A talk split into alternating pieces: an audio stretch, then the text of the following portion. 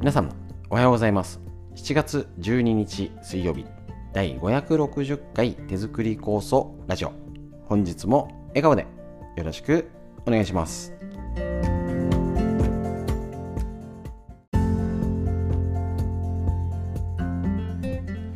こちら手作り酵素ラジオは埼玉県本庄市にあります芦沢治療院よりお届けしております。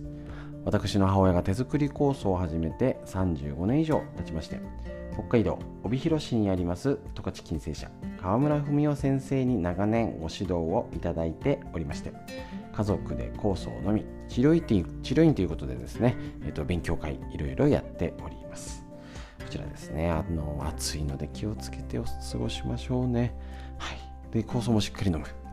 ですね。やりましょう。でえっ、とコロナ禍で始めたこのラジオということで耳から聞くのが大変好評いただいておりまして家事をしながら移動中でもね今スマホで気楽に聞けるっていうね動画だとちょっとね全部手を手も目も取られちゃうし、うん、ちっちゃいって分かんないしみたいなのもあるんですけど耳だけだったらねえーと、結構聞いていただけるということで大変好評いただいておりますのでぜひ一緒に勉強していきましょう。今日の内容も、えーと、いつもと同じフリーのこと脳のことみんな知りたい東洋医学の知恵というラインナップで今日もお届けいたしますので笑顔で一緒にやっていきましょう。よろしくお願いします。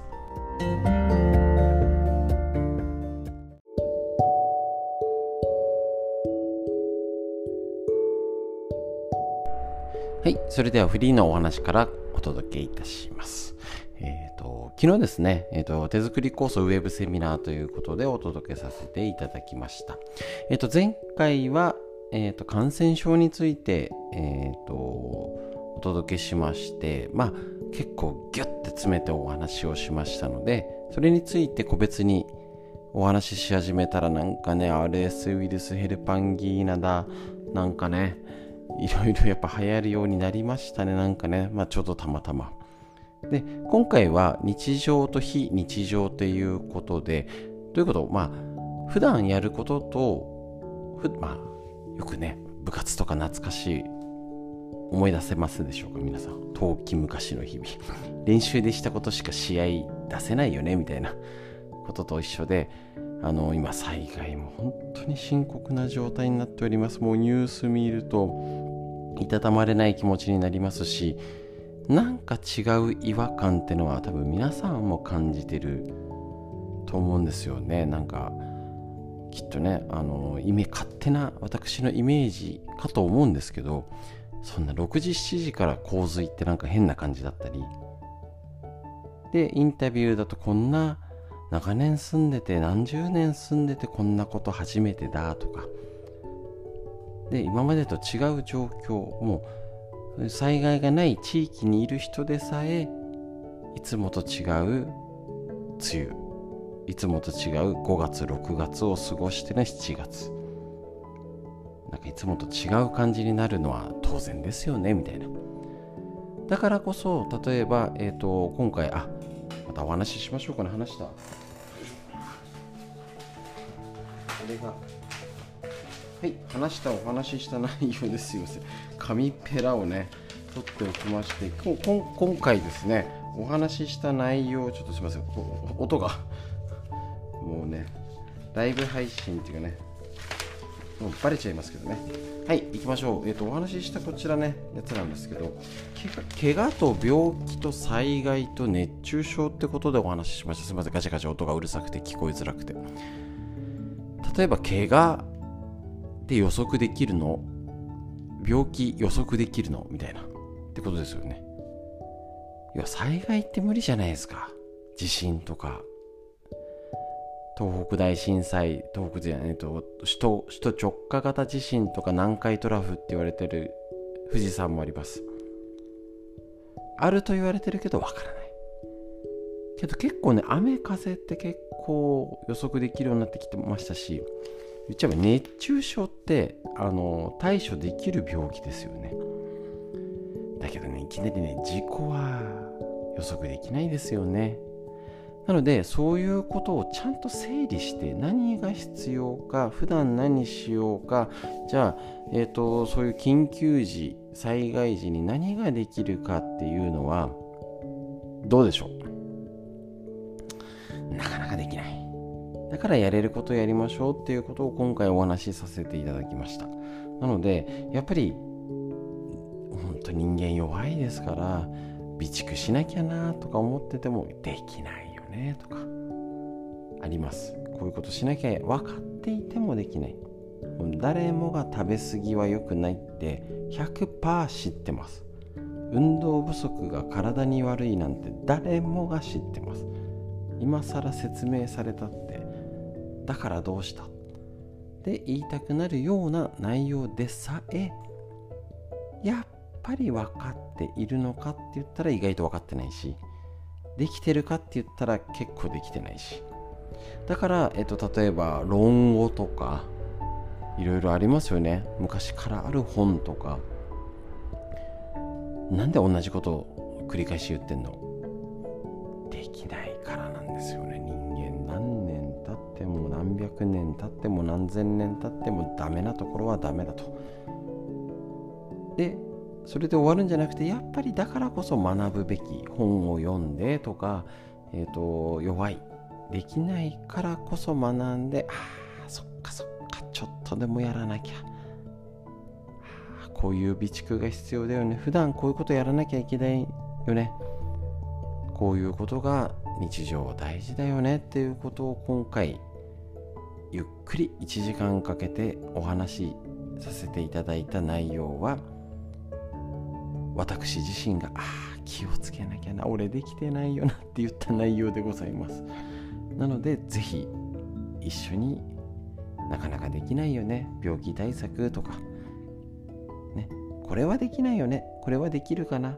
是非整理して今やれることやりましょう。そしたら余分な大きな不安はなくなります。一緒に整理して考えてみましょう。こんな災害なこんな普通じゃない時だからこそ是非気をつけましょう。フリーの話以上です。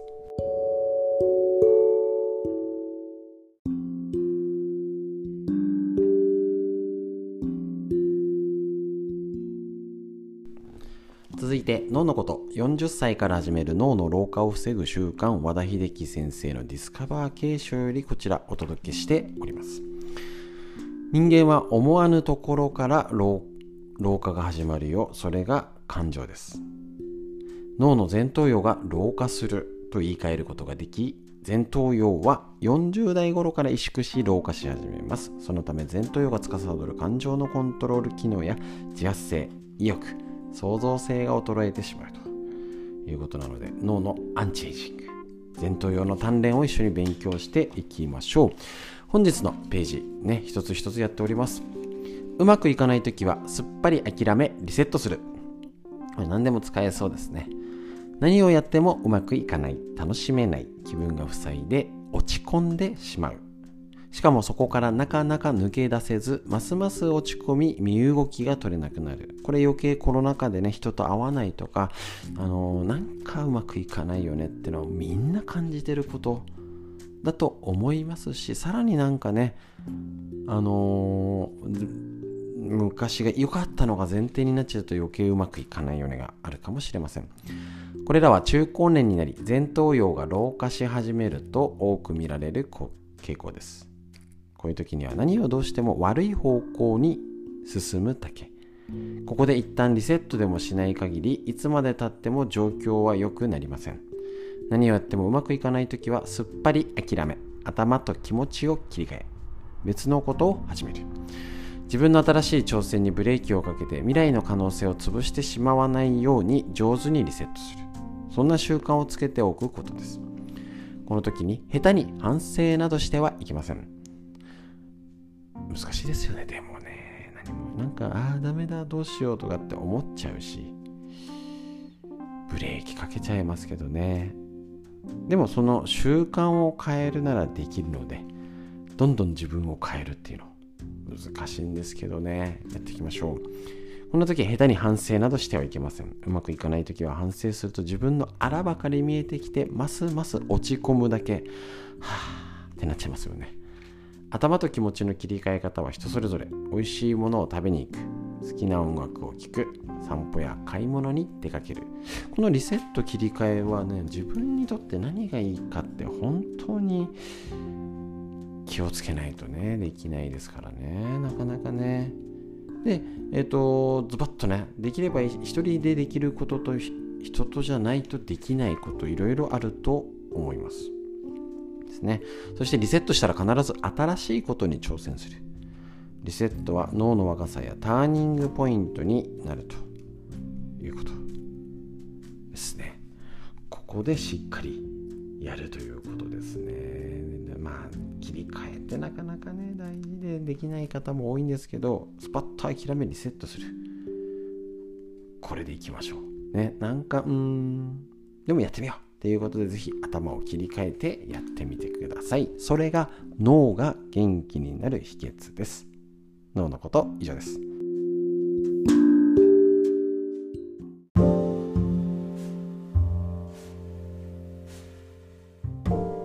続いてみんな知りたい東洋医学の知恵緑薬品漢方堂の毎日漢方体と心をいたわる365のコツ桜井大輔先生の夏目社より今日も勉強していきましょう。今日は前日のとつながってると。飛ばなくてよかった、えーと、前回より月経痛のストレスの場合ですね。えっ、ー、とあでも飛ぶからちょっともう一回確認しましょうかね。えっ、ー、と81ページ。はい、ストレスが原因の月経痛タイプはイライラや憂鬱などの感情の波が激しくため息が多い。お腹の張りや月経の前に胸が張って痛む。下痢と便秘を繰り返す。ということですね。こういうこの手のタイプの原因の場合はえっ、ー、と月経痛の原因がストレスによるタイプの方には焦りは禁物です。時間に余裕を持って行動するようにしましょう。忙しい時も意識して散歩する。深呼吸する。楽しい時間を過ごすなどゆとりを大事にしてください。風や水草木や花などに直接触れながら散歩するのもおすすめです。気が詰まるということもあるように圧迫された空間や環境に長時間いると気の巡りを悪化させる、まあ、エネルギーって言ったり私の解釈はえーと、血液リンパや、ね、神経です。ね、動いたり場所を変えたり雰囲気を変える。だからよくね、あのー、模様替えすると気分が晴れやかになるとか引っ越しするといいとかねありますよね。食生活ではとにかく好きな香りを見つけることそれを食べたり飲んだりアロマとして使ってみてください。春菊三つ葉みょうがパクチーなどの香りのいい野菜にオレンジ、みかん、柑橘類、ミント、バラ、ラベンダーなどのハーブティー、アロマオイルもいいですよということで、こちらいい香りでリラックスして、月経痛を和らげてということで、ぜひぜひ工夫してみたり、こういう情報をね、娘さんとかお孫ちゃん、ね、なんかよくね、あのーお友達同士でうちの娘もなんか大変そうでみたいなって言って結局まあ更年期とか何かっていう時にこの香りで攻めるってとってもいいですのでね是非そういう情報を一緒に皆さんで勉強していきましょう。でいいよかったと思ったら教えちゃってください。東洋医学の知恵以上です。は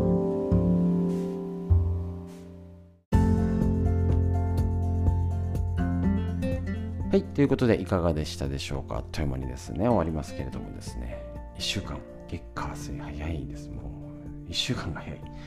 はい、ということで、えーと、ぜひチェックしていきましょう。ということで、えーと、最後にお知らせですね。8月3日と9月7日第1木曜日に教えるストレッチの暑いのでね、もうライブ配信でもいいですという方はね、あのしょうがないんですけどね、えっと、こちら前回はこの骨盤の前傾後傾ということでこの胸郭この胸肋骨を開くこれ姿勢に関わるので絶対に、ねあのまあ、病気を元気にするという免疫力を上げるのも自律神経もそうだし肺や心臓とかね呼吸器系が弱い方なんか特にチェックしてみてください。また前回の骨盤と合わせるとめっちゃいいのでぜひともやってみてください。それでは、えーと最えー、と最後に深呼吸です。しっかり息吸って吐いてしっかり背筋伸ばして空を見上げてどんな雲どんな空が流れているでしょうか。しっかり息吸って。吐いてふ。素敵な一日が始まりました。皆さんにとってより良い一日になりますように。本日も最後までお聴きくださいましてありがとうございました。